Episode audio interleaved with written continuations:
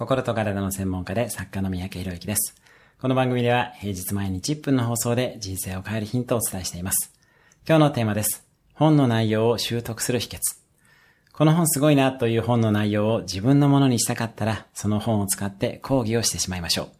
某芸人さんの YouTube のように読んだ本をまとめて誰かにレクチャーしてしまえば、ほぼ自分のものになります。